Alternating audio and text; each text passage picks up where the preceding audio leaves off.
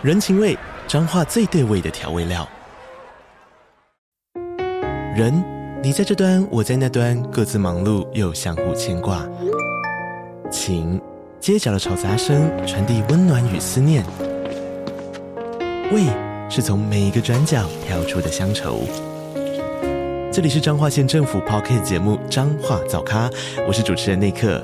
从彰化大小事各具特色到旅游攻略，透过轻松有趣的访谈，带着大家走进最在地的早咖。准备好了吗？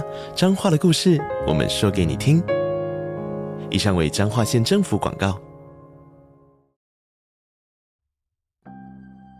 一九八四年七月十八日，南加州夏日炎炎，让人心情烦躁。而对抗这股热力的最佳方式，就是大口吃下消暑解热的美食，而麦当劳的圣代冰淇淋就是最完美的选择。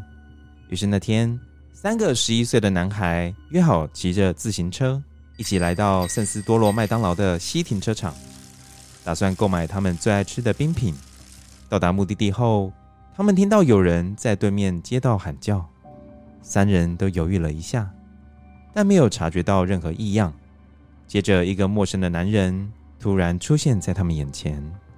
男人没有多说一句话，反倒是直接拿起手中的乌兹冲锋枪，对着三个男孩发动攻击。三个男孩中有两名男孩当场死亡，一名身受重伤，而枪声又持续了好几个小时，完全没有结束的迹象。今天要介绍的故事是《血染的黄金拱门》——圣斯多罗麦当劳大屠杀。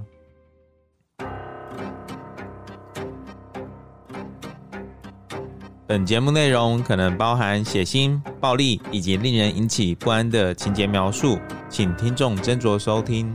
有时候真实犯罪比推理小说更害人，而有时推理小说是真实犯罪的狂想版。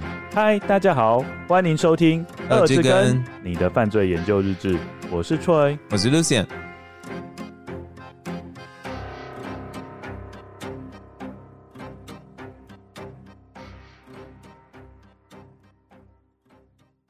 位观友，大家好，我是 Troy，我是 Lucian。前几集我们介绍到 Laura Black 的故事。哎、欸，你要，你应该要先 catch up 一下感冒的事情吗？感冒的事情，呃，就是一直拼命感冒而已，啊，就是验证自己这段时间的抵抗力蛮差的。而且大家应该很久没有听到我的声音了，啊。有啦，上一集音兽就是你的声音啊，虽然那是我们超久以前录的。对啊，哎，已经有三个礼拜了吧？那你要不要评论一下代班主持人的表现？你要给他几颗星？你这样挖坑给我跳哎、欸，但是五颗喽！你怕被他杀？大家都好棒棒。你说你刚刚是在说大酸梅吗？呃，是啊，还是在说那个大酸梅？他是代班主持人啊。我跟你在说上一集哦，你说乔吉安老师吗？对对对，乔吉安老师当然没话说，他讲的很好。嗯，哦对了，但是我记得你有跟我讲说，你觉得大酸梅主持有另外一番不同的风味。对，跟你的搭配的话，就是那你觉得是怎么样的风味？就是第二类组加第三类组的组合，然后我跟你就是第一类组加第二类组的组合，原来是这样。哎、欸，那我们刚好，那，我们这样可以有三种不同组合，非常中立的评论。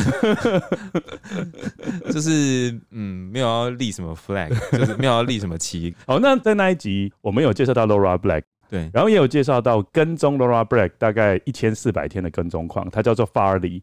Farley 他是有受到一个大屠杀事件当成他的灵感来源的，就是这个吗？对，就是圣斯多罗麦当劳大屠杀事件。他是受到这个事件影响，才兴起了他想要扫射老东家办公室的念头。哇哦，是相关？哎、欸，你好厉害哦！你竟然把他们连在一起耶？嗯、没错。哇哦。嗯。然后刚好我们下一步要讨论的推理作品是横沟正史的八木村。这一部作品也是受到日本金山大屠杀事件的影响。所以，我们恶之跟大屠杀三部曲系列，今天要进行的就是第二部曲。那所以这一集会有讲三个大屠杀。对，第一个大屠杀就是我们之前讲 Laura Black 的那一场大屠杀。嗯，那接下来就是今天这一集要讲的圣斯多罗麦当劳大屠杀事件。嗯，那接下来我们要讲的是金山事件。那讲完金山大屠杀事件之后，我们就要开始介绍横沟正史的八木村了。金山大屠杀跟白素贞有关系吗？呃，我没有 get 到，就水漫金山寺啊。哦，不是，不是那个金山，那个金不是 gold，而是金金芦笋汁的金，好老哦。你以前有喝过吗？不敢说，跟芦笋的味道很很不像，不搭对，很不像。好，那我们今天就是由 Lucien 为我们讲述这个故事。James Oliver Harberty 出生于一九四二年十月十一日，俄亥俄州坎顿市。他在三岁时感染了小儿麻痹症，而由于这个疾病的影响，从小他就有步行困难的问题。一九五零年代初期，他的父亲购买了一间位于宾州的一个农场，全家搬迁到农场居住。但由于 Harberty 的母亲无法适应新环境，不久便离家远去，而年幼的 Harberty 深受母亲离开的影响，开始封闭自己的社交生活，生活过得郁郁寡欢。除了极度思念母亲外，Harper 在学校的生活也过得不如意。班上绝大部分同学属于基督教阿米西派以及门若派教徒，这几个教派思想较为保守，因此同学常会在暗地里窃窃私语，说 Harper 出生在一个破碎的家庭。Harper 对这件事情非常在意。周围的同学不仅无法同理他的处境，还一直对他议论纷纷，这让 Harberty 的身心状况每况愈下。国中一年级时，他是班上唯一一位没有参加学校足球队的学生，而学校老师对于 Harberty 的管教方式，只是让事情变得更糟。Harberty 国二的同学说，有一次当其他同学都在户外玩足球时，独自在教室的 Harberty 和老师起了轻微的口角。当时那位老师满脸不悦的冷笑说：“哼，如果你和其他同学一样是真男人的话，你会到外面去打足球。”这句话像一把利刃般刺伤了 Harberty 的内心。不过，尽管对于同年龄孩童热衷的活动丝毫不感兴趣，但某一种东西却对 Harberty 有莫名的吸引力，那就是枪支。升上高中后，Harberty 依旧对外封闭自我。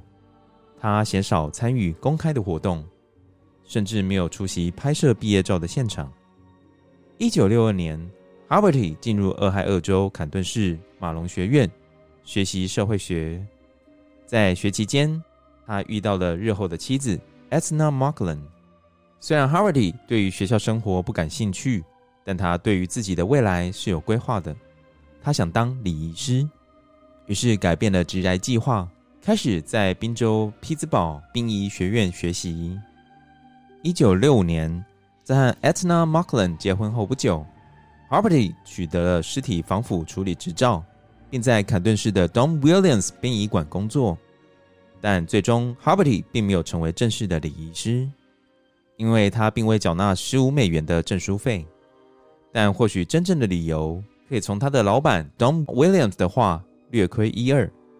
当 Williams 认为 Harberty 并不适合做礼仪师的工作，因为他只喜欢独自待在防腐室工作，既不愿意与其他的同事合作，也不愿意与死者的家属面对面沟通，所以可以说是 Harberty 极度的社交封闭，毁了自己的前程。社区服务的牧师形容 Harberty 是一个对上帝充满怨恨的人，情感压抑，但有时却有爆炸性的情绪表现。只要和他聊上几句，就会知道他充满了内在冲突。曾和他一起工作的同事则形容他常常满腹怨气，行为偏执。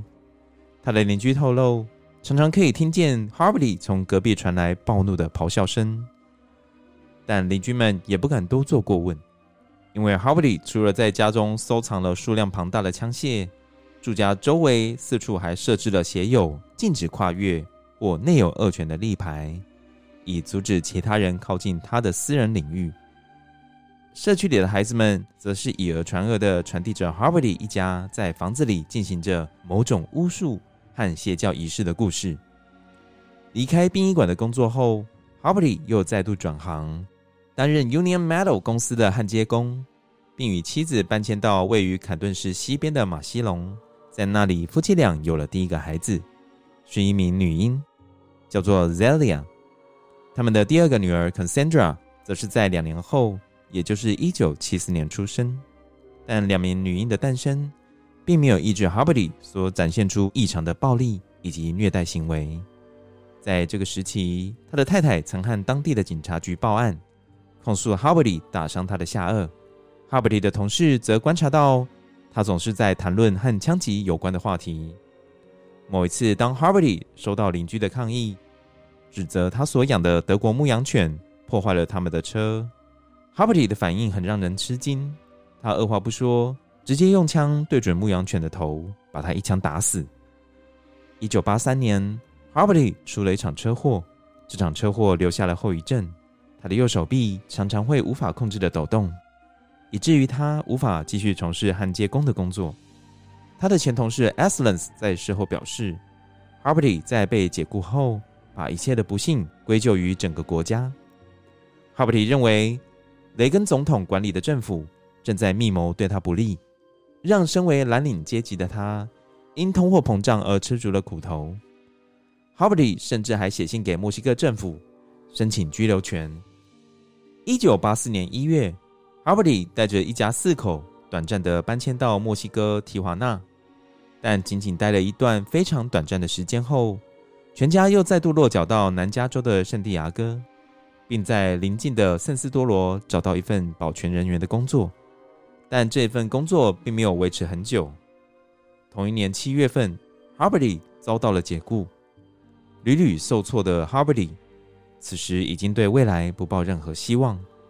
他曾经一度想自我了结，但却被太太阻止。哎，是不是有一间卖健康食品的叫圣斯多罗啊？在文化中心？看一下是不是啊？等我一下。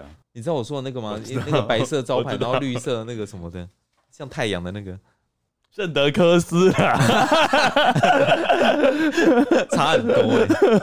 这时候对一个字，四个字，三个字是做的。哦，哎，那我们先在这边做一个讨论好了。你觉得从头听到这边还没有进到故事的最高潮啦？那你觉得主角？我觉得第一个就是他从小的遭遇就蛮糟的。第一个是小儿麻痹嘛，可想而知，就是他本身行动就很不方便。然后加上他深爱的母亲，对，他妈妈又离开，所以他变成是我不知道他父亲对他照顾程度怎么样。父亲那一端是几乎没什么资料可以找的，嗯，我们只能找到说他的母亲离开，然后他在学校的生活也不太如意，嗯，一直到他踏出了社会，也是辗转转职了好几次，然后同事或者是老板对他的评价都没有很高，因为他从小的长大环境让他变得很孤僻，也不会想要跟太多人往来。然后我没有想到说，原来基督教像一个光谱一样，派别跟派别之间的基础教义也是差很大的，是不是？你不知道会差到那么大吗？嗯，就是基督教光在台湾就有好几种会嘛，很多分支嘛，对不对？对啊，就什么巡礼会啊、长老教会啊、什么灵粮堂啊、浸信会啊，这些很多种种的，在做礼拜的方式就不太一样了。那你们是属于哪一种？我已经很久没去教会了。哦，我说之前你们家，之前我我阿嬷是在，因为我阿嬷是澎湖人。哦，然后澎湖人呢，在高雄都是住在哈马星那边，就是哈马星那边比较多。然后那边有一个叫做鼓山长老教会，我妈他们都是在鼓山长老教会做礼拜，因为那个里面都讲台语，他整个做礼拜都是讲台语，符合在地化。而且他们讲的台语就是很老一辈的会讲的那种台语，就是现在很少人听到，可能就是只有那个台南的市长候选人谢龙介哦，嗯，他台语不是很很会讲吗？然后讲的很好听。可能就是要哦，要到达那个 level 的人才听得懂，对，才会听得懂了。哦，对，或者老一辈，嗯，因为我其实小时候我在那边听那个，我都听不太懂。哦，嗯，对，因为那个那个算是高阶台语，对啊，我们这种初阶的都听不太懂。后来我们家有搬到大寮，然后他就是巡礼会。那巡礼会的话，我觉得也是蛮传统，就比较像长老教会，本来是讲台语变国语这样子的差别。然后后来。因为我爸住花莲嘛，之前我回去找我爸的时候，会去浸信会。他们现在的教会是浸信会，就整个很不一样。他们做礼拜方式就很活泼，然后是哦，不是以前唱圣歌这样子，他们以前唱唱跳跳这样子。他们以他们唱的那个赞美诗集，跟我们之前在什么长老教会啊或许你会的那个歌很不一样，就是比较新的那种曲调。做礼拜方式也是比较再活泼一点。对，那灵粮堂我没有去过了，所以我不知道。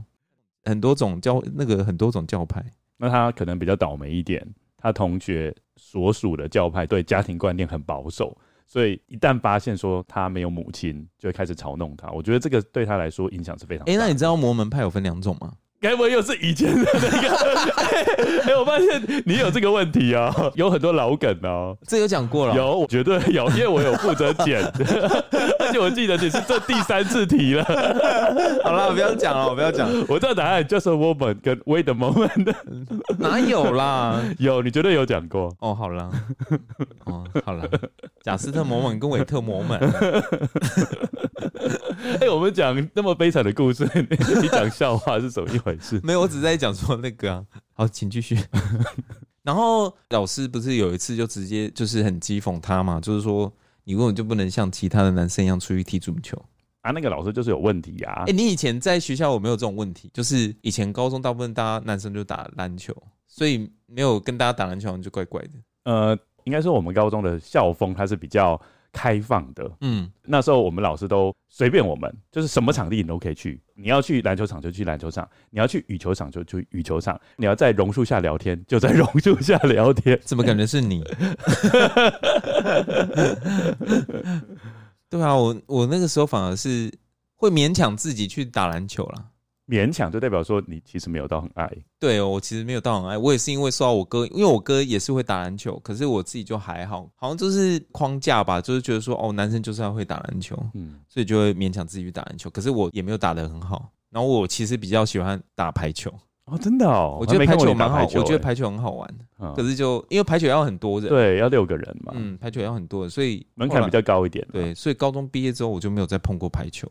要不然我觉得排球比较好玩。那你是觉得那个老师基本上他就是没有什么性别教育的素养嘛？嗯，对不对？对，这也是就直接把框架框上去这样子。对啊，蛮那个的啊，就是 blending，就是你要融入大家嘛。有很多种其他的方式，对，并不是用这种对这种方式。嗯嗯，然后再加上同学也很排挤他，所以就等于就是好像老师也允许同学去排挤他。你怎么没有办法融入大家？你我们就不能跟大家一样？好，那我们接下来继续要讲故事。呃，目前为止我们可以知道说 Herberty 他已经有带着一些 Huberty 哦，Huberty 已经有带着一些 满腔的怒火，他已经是觉得这个社会对他有敌意。嗯，包含你可以看到，他甚至想要离开美国。哦，想要移到墨西哥，套一句那个之前流行语，就这都是阿共的阴谋啦。他不都觉得是雷根总统的阴谋吗？哦、都都雷根害的啦，什么什么，怎么都要怪总统？真是，哎。接下来我们继续请杜先讲 Huberty 的故事。七月十五日，Huberty 和他的太太吐露自己精神也许有问题。两天后，他打了一通电话给一间精神科诊所。要求预约看诊时间，在电话中，对方请 Harperty 留下个人资料，并按 Harperty 说几个小时内会回电确认约诊时间。但这位接线人员不仅仅将 Harperty 的姓名拼错，还由于 Harperty 在讲电话时沉稳有礼的态度，而将 Harperty 归类为低风险的个案。而低风险的个案只需要在四十八小时内回复即可。这和他在电话中和 h a r b e r t y 告知会在数小时内回电有很大的落差。于是 h a r b e r t y 在电话旁边等待了数个小时，却一直等不到诊所的回复。他骑上摩托车离开家，并没有和家人告知他要去做什么。一个小时后 h a r b e r t y 回到家，情绪显得非常沉着且冷静。当天在用过晚餐后，他们全家一起骑脚踏车到邻近的公园溜达，接着 Huberty 和妻子 Edna 一起观赏电影。时间来到第二天早上，也就是七月十八日。这天，Huberty 带着全家到圣地亚哥动物园玩。在参观动物园的过程中，Huberty 和他的太太坦诚，他的人生已经玩完了，他失去了所有活下去的目标和动力。因为他一直没有接到精神科诊所的回电 Harvey 对着太太 Etna 说：“我并不是没有给这个社会机会。”在结束动物园的行程后，他们一家回到家中。Harvey 来到卧室，和 Etna 躺在同一张床上。我想要和你道别。Harvey 的语气平静，并在说完后给了 Etna 一个吻。Etna 察觉到 Harvey 异常的行为。因为平常的 Huberty 并不是一个充满深情的人，于是他开口询问 Huberty 要去哪里，但 Huberty 只是很简单的回答：“I'm going hunting human。”意思是指我要去猎杀人类。虽然 Harvey 无论是口中的话，或是所做的动作，都透露出一股不寻常的气息，但当时 Etna 并没有通报警方，因为他认为那只是 Harvey 再度陷入低落情绪的表现，没有什么值得大惊小怪的。接着，Harvey 把家中的手枪用毛毯裹起来，对着十二岁的女儿 Zelia 说：“再见，我不会再回来了。”随即走出家门，驾着他黑色的 Marquis 轿车。往圣斯多罗大道行驶。透过事后目击者的回报，当天 Harvey 的路线是这样子的：他先往 Big Bear 超市前进，接着经过邮局，最后停在圣斯多罗麦当劳的停车场内。这里距离他的家仅仅只有两百公尺，而时间是下午的三点五十六分。当时大约有四十五个人正在圣斯多罗麦当劳用餐。餐厅内充满顾客愉快的欢笑声，以及麦当劳员工们忙碌准备餐点的身影。三分钟后，也就是三点五十九分，随着麦当劳大门开启的声响，没入周围嘈杂的交谈声中，Harvey 默默踏入餐厅内部。他身上携带着一把九厘米的乌兹卡宾枪，一把九厘米白朗宁大威力半自动手枪，以及一把温彻斯特 M 一千二邦动式散弹枪。所有人都没有注意到他的存在，直到 Harvey 将那把散弹枪瞄准十六岁的麦当劳员工 John Arnold。一旁的副经理 Guillermo Flores 发现 Harvey 的动作，觉得苗头不对，立刻对着 Arnold 大喊：“John，那个男人要射你！”Guillermo Flores 才刚说完，Harvey 就在两人的眼前扣下扳机，但散弹枪并没有成功发射。当时，Arnold 认为眼前这个男人正在上演一出病态的玩笑，于是转过身离开了 Harvey 的视线范围。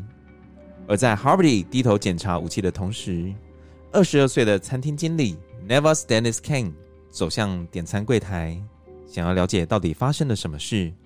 他才刚新婚一个月，Harvey 也在这个时候成功从散弹枪射出一枚子弹，那个子弹向上射到了天花板。发出震耳欲聋的轰隆声，接着 Harvey 把散弹枪瞄准 Neva，扣下扳机，子弹击中 Never 的左眼下方。只见 Never 立即像断了线的木偶般颓然地跌落在地面上，失去了生命迹象。这开启了圣斯多罗麦当劳大屠杀的序幕。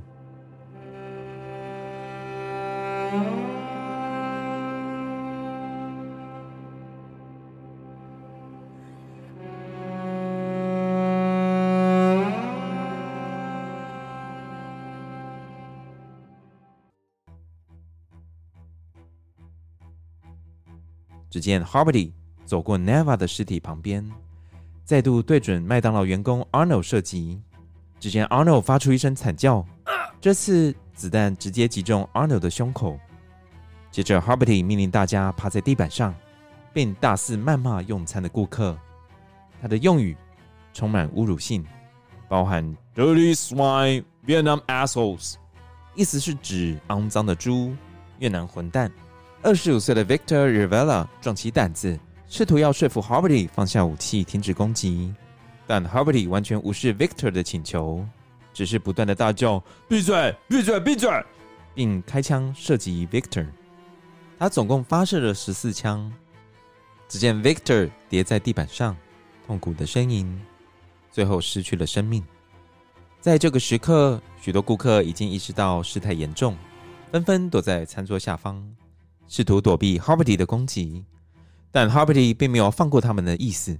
他将注意力集中在由六个女人和他们的小孩组成的团体，他们蜷缩在餐桌下方的空间，震惊的一动也不动。Harvey 首先对准团体中十九岁的 Maria 开枪，子弹射入 Maria 的胸部，也立刻夺去她的性命。十五岁的 Imelda 和九岁的妹妹 Claudia 则是下一个受害者。Imelda 胸口重伤，而 Claudia 则是身中九枪死亡。接着，Harvey 瞄准十一岁的 Olora Bena，直接发动攻击，子弹射中他的腿，血迹四溅。Olora Bena 原本命在旦夕，但当 Harvey 再度举起枪对准他射击时，他怀有身孕的舅妈 Jackie Lynn Race 用身体将他环抱，以肉身挡住击发的子弹，让他躲过了一场死劫。但舅妈 Jackie 的命运就没有那么好了，她被物资冲锋枪射中了四十八次，与腹中的胎儿双双丧命。而更令人痛心的是，Jackie 八个月大的儿子 Carlos 似乎理解到母亲已经过世。无助地坐在失去生命迹象的母亲躯体旁，嚎啕大哭。但眼睁睁地看着这场人伦悲剧的 Harvey，并没有流露出半点情绪，反倒是再度无情的举起枪，对准了年幼的 Carlos。随着枪声一落，Carlos 背部中弹，倒地身亡。随后，Harvey 开枪杀死了六十二岁的卡车司机 Lawrence Vesles，。然后将目标锁定在餐厅游戏区旁边的一家人。这一家人躲在桌子下，并试图用身体保护小孩。三十一岁的 Blythe Regan Harrella 保护着她十一岁的儿子 Matau，她的丈夫 Ronald 则保护着 Matau 十二岁的朋友 Keith Thomas。Thomas 被子弹击中了肩膀、手臂、手腕和左手手肘，但并没有受到重伤。Ronald 则被子弹射中六次，分别击中腹部、胸部、手臂、臀部、肩膀和头部，但他幸存了下来。不过，他的妻子 Blythe 和儿子马涛则都因为身中多发子弹伤重而亡。下午四点过后不久，接线员接获第一个报案电话，但却搞了一个大乌龙，弄错了来电地点。以至于警察第一时间前往距离案发地点两英里外的另一家麦当劳。这个错误延误了封锁现场的时间。在这段时间，许多从麦当劳逃出的幸存者开始对着往餐厅方向行驶的人车发出警告。也大约是在下午四点过后不久，一名叫做 Lydia Flores 的年轻妈妈开着车来到圣斯多罗麦当劳取餐窗口。Lydia 注意到店面破碎的窗户。以及耳边传来的枪声，并抬头看到一个男子在店里开枪，被眼前景象吓坏的 Lydia 在慌乱中倒车，并失控地撞上后方的围栏。随后，Lydia 和她的两岁女儿迅速离开车，躲在附近的灌木丛里，直到枪击结束。母女俩十分幸运地躲过一场死劫。大约在下午四点零五分，一对墨西哥夫妇 Astolfo 和玛丽莎拉· Felix 开车来到圣斯多罗麦当劳门口。丈夫 Astolfo 注意到店面前破碎的夹层玻璃，但却在一时之间误认为麦当劳正在进行翻修。而向他迎面走来的 Harvey 则是维修工人，而 Harvey 也没有给他们任何逃跑的机会，随即开枪射向这对夫妇和他们四个月大的女儿 Galita，。子弹击中妻子玛丽莎拉的脸部、手臂以及胸部，并将她一只眼睛射瞎，也同时让她一只手臂永久性的失去了功能。他们的宝宝则在颈部、胸部和腹部受到重伤。身为丈夫的 Astolfo 在胸部以及头部也都受了伤。但当这对夫妻以蹒跚的步伐试图逃离 Harvey 的攻击范围时，Astolfo 把惊声尖叫的宝宝交给了一个叫 Lucia Velasco 的陌生年轻女子。这名好心的陌生女子 Velasco 随后将婴儿带到附近的医院。最终，这个墨西哥家族的三名成员都幸存了下来。由于警方在此时还没有赶到现场，许多不知情的市民仍旧往圣斯多罗麦当劳的范围移动。这集片头所讲的三名十一岁的男孩就是如此。当三个男孩骑着自行车进入西停车场购买冰淇淋时，他们听到对面街道有人正在大声喊叫。他们犹豫了一下，随后 Harvey 就用他的猎枪和乌兹冲锋枪向他们射击。其中一名叫 Joshua Coleman 的男孩背部、手臂和腿都受伤，伤势危及性命。另一名男孩 Omar Hernandez 则是倒地不起，他的背部多处中枪。开始无法控制的在地面上呕吐，而最后一名男孩 David Flores Delgado 则被枪击多次头部，最终 Coleman 幸存，而 Hernandez 和 Delgado 则是当场死亡。随后 Harvey 注意到一对老年夫妻，分别是七十四岁 Miguel Victoria Ulloa 以及六十九岁的 Ida Melaguez Victoria，正透过入口走进麦当劳。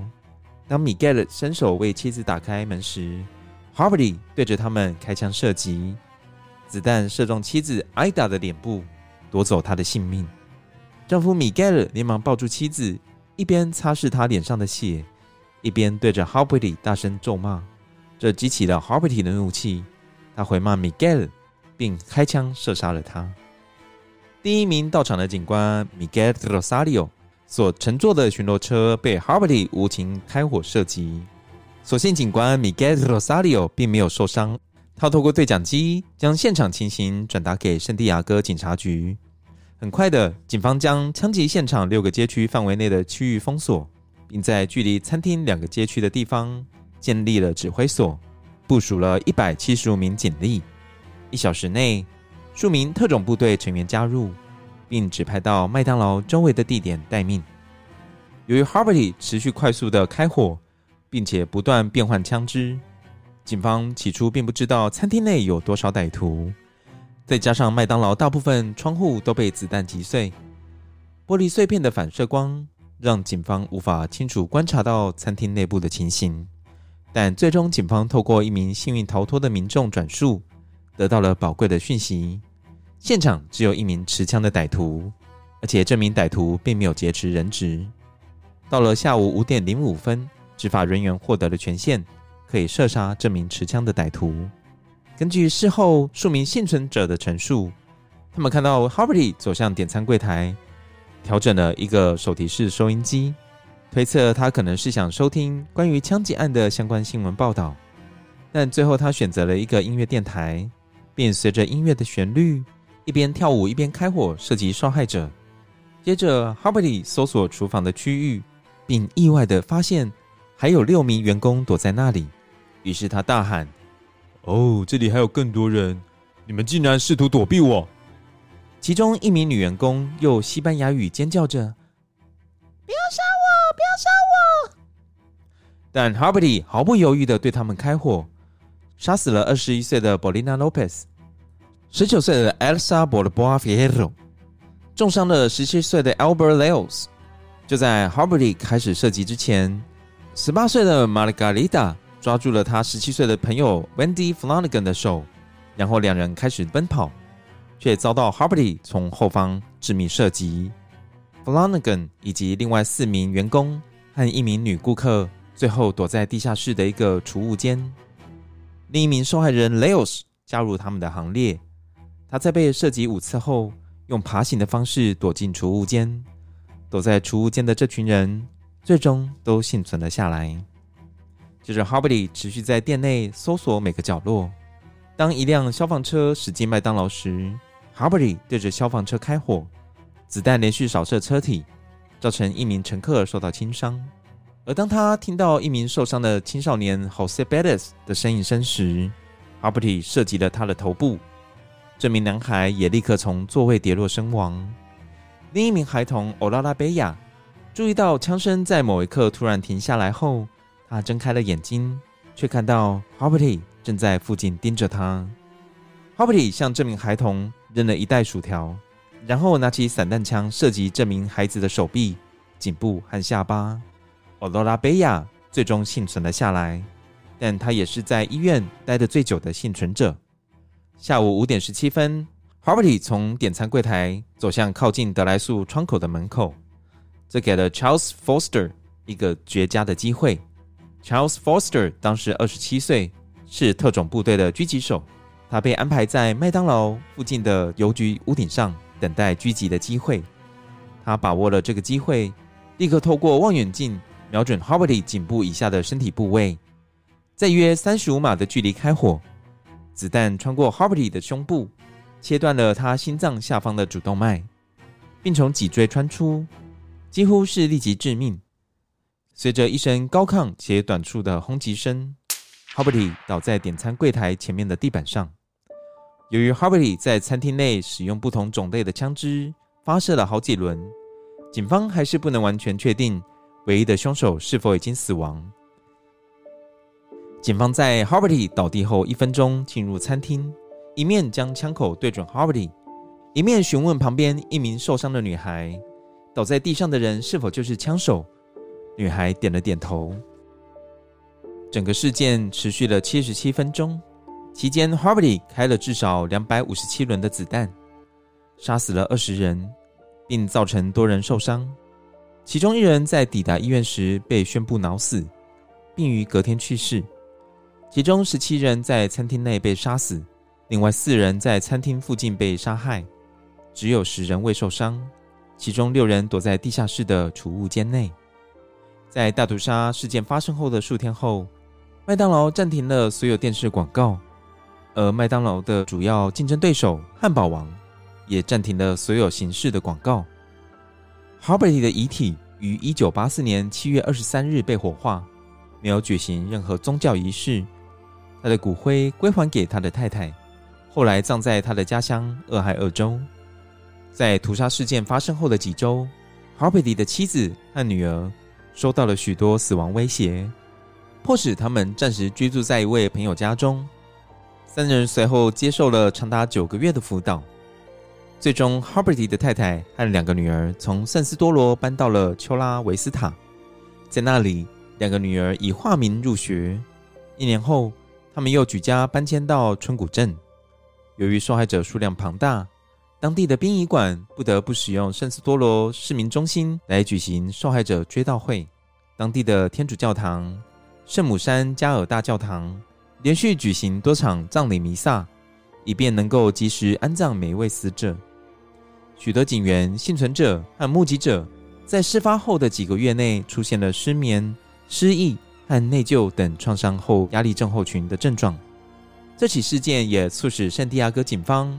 重新评估警力素质与装备，警察局增加了特种部队的训练，购买了威力更强大的枪支，以便在日后能够更从容地应对类似的情况。一名警官报告说，大屠杀案发生当天，他只带了一把三十八口径的左轮手枪，这显然无法让他获得充足的保护。一位警察官员说。我们必须拥有一支训练有素、装备精良的团队，能够在城市的任何地方快速反应。这也是这起大屠杀所带给社会少数正面的影响，也就是无意间提升了警方装备重型武器以及装甲的动力。而尽管麦当劳公司最初计划在事件平息后让这间餐厅重新营运，但在舆论压力之下，他们将建筑物拆除。并将土地转让给政府，条件是那个地点不能再建立其他的用餐场所。一九九零年十二月十三日，麦当劳原址树立了一座纪念碑，由二十一个六边形的白色大理石石柱组成，高度从一英尺到六英尺不等，每个柱子上都刻有一个受害者的名字。纪念碑是由前南西学院的学生 Roberto Valdez 设计的。他也向大众透露了他的设计灵感。二十一个六边形代表每一个死者，他们的高度不同，代表了受害者包含不同年龄和种族，他们紧密结合在一起，象征着社区在这样的惨剧中能够团结在一起，共同走出创伤。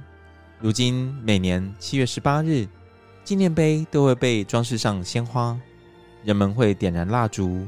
并为受害者献上祭品，以确保这场惨案不会被世人所遗忘。哦，终于念完了。好啦，今天节目就到这里，谢谢大家的收听。还没有，我们要讨论。大家心有余力，一定要懂那样！接下来就你讲了。没有，我们要一起讨论。Lucian 很巨细靡遗的把这件案子的始末完整的交代了一遍。那我们现在讨论一个最大的问题，就是到底谁该为这个惨案负责？谁该为这个惨案负责？觉得罪魁祸首是谁？啊，不就是 Harperty 吗？就只有他吗？嗯，还有那个接线生。我已经讲到一个重点，接线生的部分，我要跟大家做个解释，嗯、因为大家可能会认为那个接线生是一个没有尽责的。嗯，对，认为社会安全网的破洞造成了这一件大屠杀事件的发生，没有到责任那么大吧？我是觉得他是让警方延误到现场，这样子的罪责而已。哦，你是讲接线生哈？不然你这样讲什么？我以为你是讲医院为他们预约时间的那个人。哦，那个也是啊，那个也算呢。嗯，那个也是要负很大责任。凭什么判断说他是低风险呢？因为他语气很平稳嘛。嗯。我知道，可是他凭什么这样子去判断？哦，你从语气上去判断是不是？对啊，那我人这样子，嗯、为什么是这样去判断？所以要怎样才会就是比较紧急？就是可能在疯狂尖叫或什么的，我也不知道。一打去就是整个 K 笑这样。哦，你赶快来，你赶快来。不是说讲话前言不搭后语，逻辑非常混乱。也有可能吧？你是说他打去，然后说要叫瓦斯之类的吗？嗯，这个一定有病，你赶快来，立刻排在最优先的人选。我们这边精神病院的叫瓦斯，对，我要叫瓦斯，你赶快来。到底要怎么去判断说，哦，这个优先顺序是怎么样？嗯、就是因为他比较有礼貌，或者是请问我可以排那个什么时候什么？真的就是可以。去判断说哦，他没有问题哦。我知道在质疑他的专业能力啦。对啊，是啦，我是觉得这大有问题。就好像你去看医生，你比如说你感冒去看耳鼻喉科，就故意咳得很厉害，装作很严重，赶快看，或者是完全听不出来有感冒就哦比较慢给他看吗？不能这样子吧？对啦，好，不过我这边要解释一下，为什么接线生会凭着他自己主观的判断，然后把他排在后面，嗯、其实是有原因的。如果要了解这个原因，我们要先了解精神疾病的治疗史，以及当时社会大众是怎么看待精神疾病的。感觉会弄长。哎，不会。你听到我们要介绍精神疾病史，你听到的关键字史，史 感觉会很久。没有，我跟你讲，我是浓缩再浓缩。你要讲的跟库克一样好笑。嗯、你知道库克吗？我知道啊，不过好笑的部分可能让你负责。那这一件案件是发生在一九八四年。嗯，好，我们现在回到二十四年前，就是一九六零年代。那时候对于精神疾病的治疗态度就有很大的改变，因为在一九六零年代以前，大家是非常害怕精神病人的，所以他们的对策就是，一旦发现你有精神疾病，就立刻把你关起来，哦、然后最后关到死，永远不要出来是最好的。嗯嗯嗯所以那时候对于精神疾病，在一九六零年代的采取策略就是眼不见为净啦。那你们应该关很多 gay，为什么？因为以前不是被认为是有精神疾病？哎、欸，说的也是哎、欸。对啊，哇，你 你反应很快，举一反三，没错。反正那时候就觉得说，应该要跟社会主角是最好的方式。嗯、但是在一九六零年代，甘乃迪总统上任，他就采取了叫做去机构化的治疗。去机构化的，就是说。精神病院就是一个高度机构化的一个场所嘛，把精神病患永远锁在里面。嗯，那所谓的去机构化就是做相反的动作，因为精神病患他其实也是人嘛，而且他们也有症状轻跟症状重。嗯，应该是说他们如果放出来跟社会互动的良好的话，他们其实也可以在社会上贡献一己之力。所以去机构化的最大精神就是希望减少社会隔离，让精神病患能够融入社会，参与社会活动。这其实也是。好意啦，对嘛？因为总不能说人家精神病患人就不是人呐。嗯，所以那时候要切入那个了吗？哦，对对对对，所以 再继续讲下去，大家要转台了。我现在已经开始有点在放空。为什么听到历史就这样？最主要是屎的部分。而且尤其到一九六五年代，联邦医疗保险跟联邦医疗补助的创立。所以，大量的精神病患由精神病院转到社区的康复之家、护理之家、疗养院，或者是社区复健中心。我手一直在转圈圈，就是叫 Troy 赶快切，跟那个接线生有什么关系？好，我现在讲关系了，因为去机构化的关系，嗯，所以就变成说，精神病患就不会涌到机构化的精神病院，而是涌到社区的医疗单位。但是，社区医疗单位我们知道资源是比较有限的，所以反而会造成他们可能没有那个。资源，或是没有那么多的资源去应付那么多的精神病患，嗯，所以我猜那个接线生可能是认为说啊，我们医院的资源有限，那我听你的语气听不出来你的情况是很严重的，所以我就把你放在比较后面的 priority。哦，所以这个是跟对待精神病患处遇的方式的改变是有关系的。这个接线生真的很不 OK，就是很多病都是你光听或者光看表面是看不出来的啊，就像你发烧，人家也看不出来啊。嗯，可是你心里面在烧啊，发烧是心里面在烧，然后整个就整个整个内心都在燃烧啊，就是想要赶快看医生。是是是，然后我还要补充第二个问题，第二个问题就是当时人类是怎么看待精神病患的？其实，在一九八一年发生了一个很重大的事件，有一个人叫做 John Hinckley，他用枪攻击雷根总统，嗯，只是他没有成功啦。枪是有射中雷根总统，但是雷根总统没有死。不过 John Hinckley 就会被法院判决嘛。嗯，好，那时候的判决结果是什么？有罪吗？没有罪，因为他们认为他有精神障碍。哦，这个就造成了舆论沸腾，他们就会把两个东西做连结。第一个是他们就会认为精神障碍的人就是会犯罪。嗯。而且他们犯了罪之后还不用负责。好，这件事情就是造成人们对精神病患态度有一个很大的转变，甚至雷根总统都亲自向国会提出了修正建议案。他建议说，应该要限缩精神障碍辩护的范围，因为这一件事情导致精神病患就更被污名化了。所以你会发现一件事情，Haverty 的资料，你你有没有发现它其实是拼凑出来的结果？拼凑出来的结果，就是媒体拼凑出来的结果。没有，我没有发现啊。哦，我念的蛮顺的啊。我不是说顺不顺的问题。嗯，你有没有发现说，你在这个资料里面发现有很多不同的人都在讲 Haverty 的坏话，然后透过这些坏话去拼凑出 Haverty 可能会有精神疾病的结论。你有没有发现？没有，我没有发现欸。真的吗？真的吗？他从邻居口中不是有问到一些话吗？哦、对啦，他的老板不是有问到一些话吗？嗯、然后他从他的同学不是有问到一些话吗？嗯，对，就是说，其实 Haverty 严格来讲，你觉得他有没有精神疾病？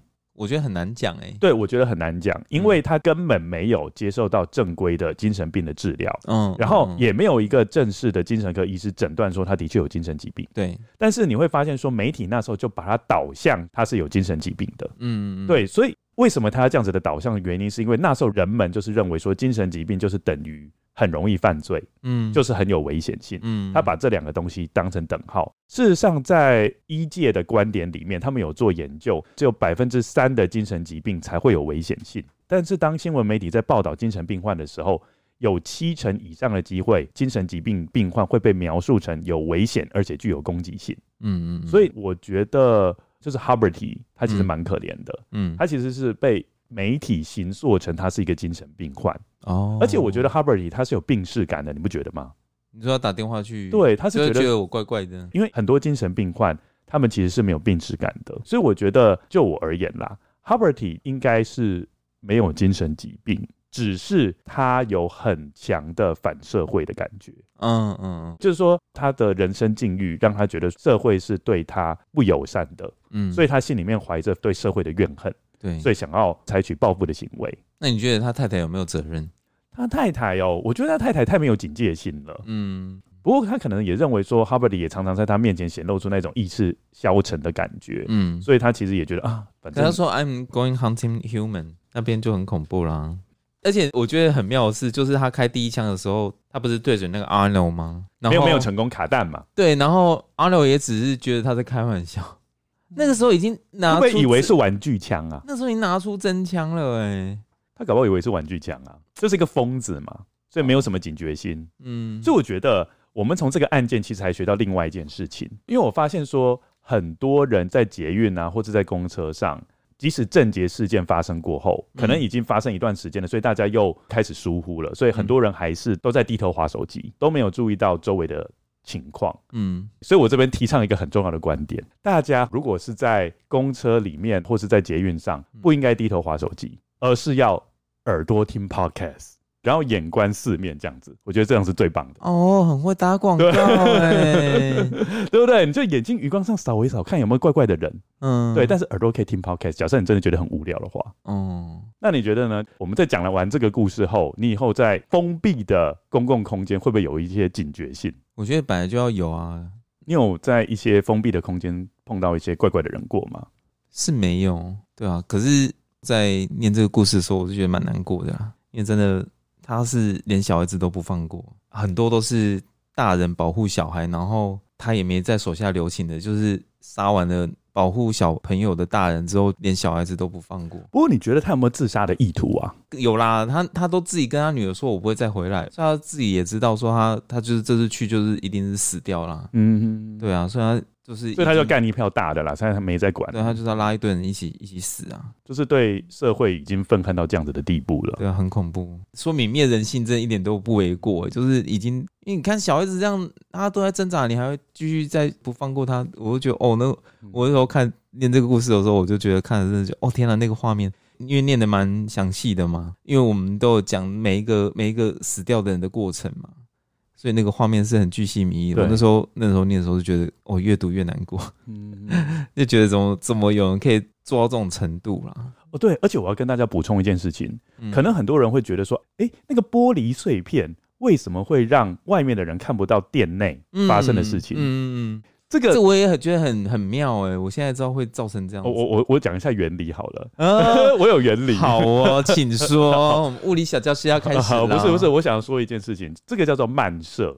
什么叫漫射？我问一个问题：如果你在看镜子的时候，因为镜子是一个比较光滑的平面嘛，嗯，所以你是不是可以很清楚的看到自己在上面的影像？嗯，嘿，这个叫做反射，因为镜子的平面是很光滑的。但是如果是玻璃碎片的话，玻璃碎片它的裂口有不同的角度，所以光线打下来的时候，光线其实是会随便乱反射的。嗯，这个就像是我们在看那个湖面，湖面不是会有一些涟漪吗？所以我们看湖面的倒影的时候，就不会像镜子一样那么清晰。对的那种情况是一样的。哦，对，所以变成说，如果有一些玻璃碎片，为什么 你现在是有在认真听吗？有，我在认真听。就玻璃碎片，我觉得这比刚刚那个屎还还可以更。能让人听下去哦，是，是玻璃碎片洒一地在殿前的时候，它光线会跑来跑去，所以眼睛其实是看不到的。哦，对，学到了新招，嗯，这个叫漫射。谢谢秋伟老师。那在这个故事中，你还有看到哪一个要特别讨论的点？我刚刚念到有一个地方，我觉得蛮诡异的，就是说他，你说边听收音机，然后边跳舞边射杀的吗？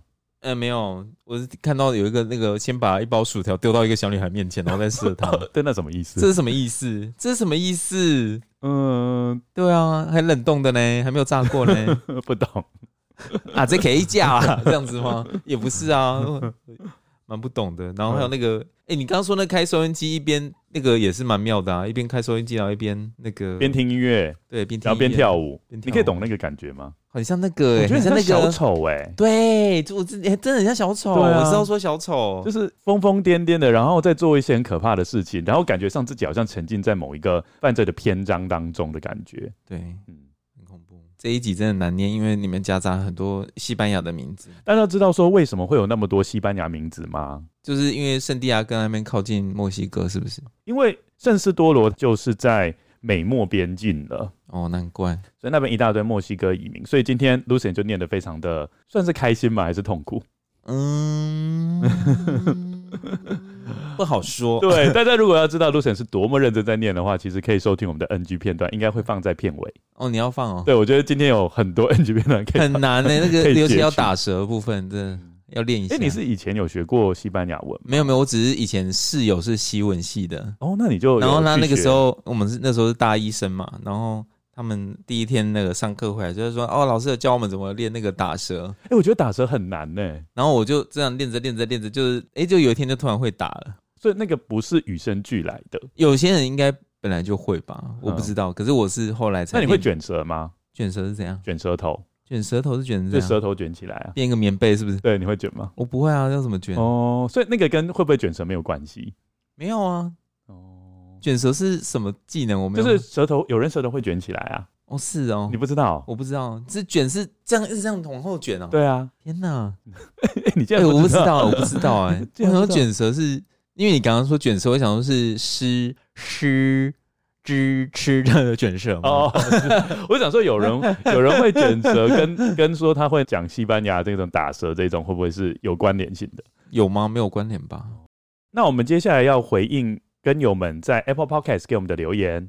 好，第一则是由从起床听到睡觉的中毒者所留下的留言，主旨是说我在魏武营，内容是说这集播出的周末我就刚好南下拜访高雄，刚好去参观了魏武营。跟朋友在讨论“天中沙”这个名字，隔天看到新上的集数主题，也太巧了吧！最后听着 Troy 的故事版本，我就像 Lucien 一样一路沉默，真的超展开哦。他竟然是一路沉默哎，他可以懂我哎。而且在这边跟大家讲一个意识，嗯，就是说一个插曲啦 Lucian 也应该知道，就是说“天中杀”不是一开始的时候是在。高雄演出，对，然后后来跑到台北去演出嘛，嗯、然后因为我那时候刚好也有去台北去出差，然后也刚好就有看到他们宣传，就是他们是在三个灯柱上面就分别写“天中沙”，就是他们会有很多小旗子嘛，对，比如说这个灯柱就是天，然后另外一个灯柱就是中，最后一个灯柱就是沙这样子，然后就布满整个会场。然后那时候不是遭到检举吗？哦，是啊，对啊，因为天中沙分别是三个字嘛，但是如果你倒着念的话，就变成沙中天。哦，对，对，哦，对耶，对，然后就有民众打电话去抱怨说，或者去抗议说。这个是有问题的，所以我记得他们好像旗子只插了大概四个小时就被卸下来啊，好惨哦！对，我觉得可能很多人非常的敏感啦，我只能这样子说。嗯、I know, I know，很有趣的小插曲。下一则是由 Minako 八八八八八八八八八所留下的留言，八个八，嗯，八个八，主旨是说 Troy 心中有小说杀。内容是说，Troy 真的很想写小说，拜托好心的出版社帮帮他。他已经在帮别人小说写续集了。他什么意思？就是在讲你那个那个天中沙那个吧，那个展开的那个剧情吧。就是我已经在帮黄灵芝老师在写续集了。不过我跟大家讲一件事情哦，就是我先、嗯、心里面目前有盘算说要写一本书或怎么样的。嗯，对。哇，直接那个、欸，你这样没有写出来的话，就真的大家。会追杀你哦，嗯嗯，你现在大家可以期望看看，就是这样子才有动力啊，嗯，就是被追杀才有动力写完，就像那个加入健身房才会去健身一样，对，没错。好，下一则是由苏菲艾霍尔所留下的留言，主旨是说 miss 点 cch 点 ntc，内容是说，虽然我对你们的点阅率没有贡献，因为我都是旁边听妹妹播放的，但听着听着也觉得你们的节目很有趣，超喜欢 Lucian 的尬笑跟 Troy 的提问。要继续做下去哦。他明明就是说哦哦哦哦哦哦哦哦，我没有办法。最后几个哦啊，十几个哦，可见多么希望我们继续做下去。嗯，谢谢。我觉得这样很好啊，可以选定礼拜一到礼拜五，比如说某个晚上是全家听二之根日啊，然后就播放，然后大家可以边喝酒或者那个故事内容有的很恶哎。然后听完之后再做个分享，比如说像。这一次我们介绍的圣斯多罗麦当劳大屠杀案件，嗯、其实我觉得蛮多可以分享的。嗯嗯嗯，你觉得这是是不是一个好主意？不算是，你 有时候有点太血腥，不是很合家了。而且他应该很喜欢获得移动城堡。为什么？苏菲啊，苏菲是女主角，或者是男主角。哦，好，你很有 sense。好，那我们回复最后一位喽。好，最后一位是三个 emoji 表情的这位听众所留下的留言。主旨是说最喜欢的两位主持人，内容说最近开始迷上织毛线，把之前累积的第二季全听完，所有真知作品都在犯罪的故事里诞生。这阵子想到跟丈夫一起来个交换阅读物，一个月一本书。走进成品，没有读书习惯的我，拿起了阁楼里的骷髅人间椅子，看完真的很推。本身口味重，太爱人间椅子。第三季好评帮我推了很多读物，走进成品不怕买什么书了。谢谢两位主持人哦，有成功推坑呢，而且我觉得很棒哎，交换阅读物哎，嗯，一个月一本书。我想问一下，你在这三季的熏陶之下，嗯、有养成阅读习惯吗？没有啊，直截了当的回复，没有啊，我都在做功课。做什么功课？就是你派给我那些功课。哦，那第三季超多书要看呢，都每个都超厚。哦，对，接下来你还要看那个《恶魔前来吹笛》。对，你有在看吗？呃，我还没开始看。哎、欸，但是有吗？我在在我公司哦，在你公司里哦，你已经在开始看了，我还没动哦，我已经看完八木村跟犬神一族哎，哦，下一个就是恶魔前来吹笛。问题是你那那两本都还没讲到，我干嘛那么赶？哎，我们后来速度很快哦，真的吗？嘣嘣嘣嘣嘣嘣嘣，瞬间哦，嘣嘣嘣嘣对对对，就是一下子一集推理小说就一集真实犯罪，就一集推理小说一集真实犯罪，嘣嘣嘣嘣嘣，一下就出来了。好哦，对，所以速度要快一点哦。嗯，到时候再说。还有吗？还要继续讲吗？没有，这已经是最后一个了，剩下我们留到下一集再讲，不要到时候没有可以讲。OK，所以请大家可以多多踊跃在任何平台发言哦。好，那我们今天的节目就到这边。今天谢谢大家的收听，欢迎大家到我们 IG 跟 Facebook 专业跟我们留言互动，尤其是这一集是蛮血腥的，不知道大家会不会希望我们到时候在讲类似的案件的时候，不要描述的那么巨细靡遗呢？欢迎大家来跟我们分享你对本集的心得和想法哦。有一句名言说：“一周一集二之根，真实犯罪远离你。”说的真好。今天谢谢大家的收听，大家拜拜，大家拜拜。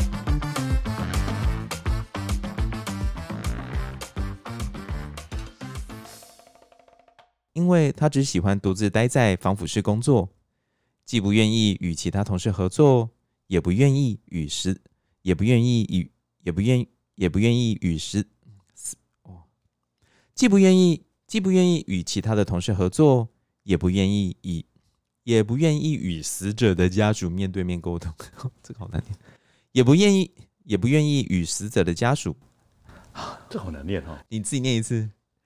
也不愿意，我觉得这可以剪进一语死者的家属，我觉得这可以剪进 NG 片段，很难呢。也不愿意与死者的家属面对面沟通，yes。而在 Harvey 低头检查武器的同时，二十二岁的餐厅经理 Never Dennis Ken Ken Ken Never Dennis Ken Never Never Never Never Never 的那个 Never Never。接着 h a r b e r t y 命令大家趴在地板上，并大肆谩骂用餐的顾客。他的用语充满侮辱性，包含 “dirty swine Vietnam assholes”。要哎，对，要装他的声音哦。“dirty swine Vietnam assholes”。你你要讲意思吧？意思是，意思是，意思，意思是，意思。意思是指肮脏的猪，肮肮脏的猪。意思意思是指哦天，意思是意思是指意思是指肮脏的猪，越南混蛋。当场有越南人哦，不知道。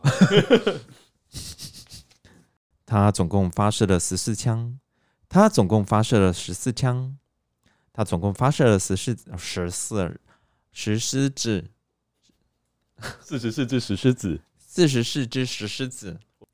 他总共他总共发射了十四枪。我这样有念对吗？没有，十四枪。我是我刚刚念十四枪，对不对？他总共他总共发射了十四十四枪，十四枪，十四枪，十四枪。他总共发射了十四枪。第一名到场的警官 Miguel Rosario，哦，这个没有招照打声。第一名到场的警官 Miguel Rosario，Rosario，Miguel Rosario。第一名到场的警官 Miguel Rosario，啊，不够那个，太那个，Miguel Miguel Rosario。我跟你讲，这个不能太那个，就是你 Miguel Rosario 要念的很那个，不能用 Rosario 这样很难听，然后就是太刻意。嗯嗯，就像我们讲那个四十，我们说 四十的那种感觉，所以要很顺的念过去。第一名到场的警官 Miguel 啊，第一名到场的警官 Miguel Rosario，第一名到场的警官 Miguel Rosario 所乘坐啊，第一名到场的警官 Miguel，第一名到场的警官 Miguel Rosario 所乘坐的巡逻车，所我觉得第一名到场的警官这么一个逗号，Miguel Rosario 一个逗号。所以我就我刚刚 Miguel Rosario 有念比较好，对啊，那一个可以留着。那我我就直接念所乘坐的巡逻车哈，所乘坐的巡逻车被 Harvey 无情的开火射击，所幸警官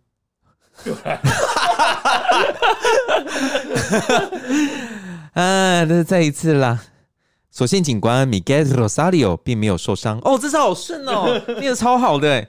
他透过对讲机。将现场情形转达给圣地亚哥警察局。好，那我们今天这个故事讲了很多补充的部分嘛？你觉得我历史讲的怎么样？嗯，就那样子啊。什么意思？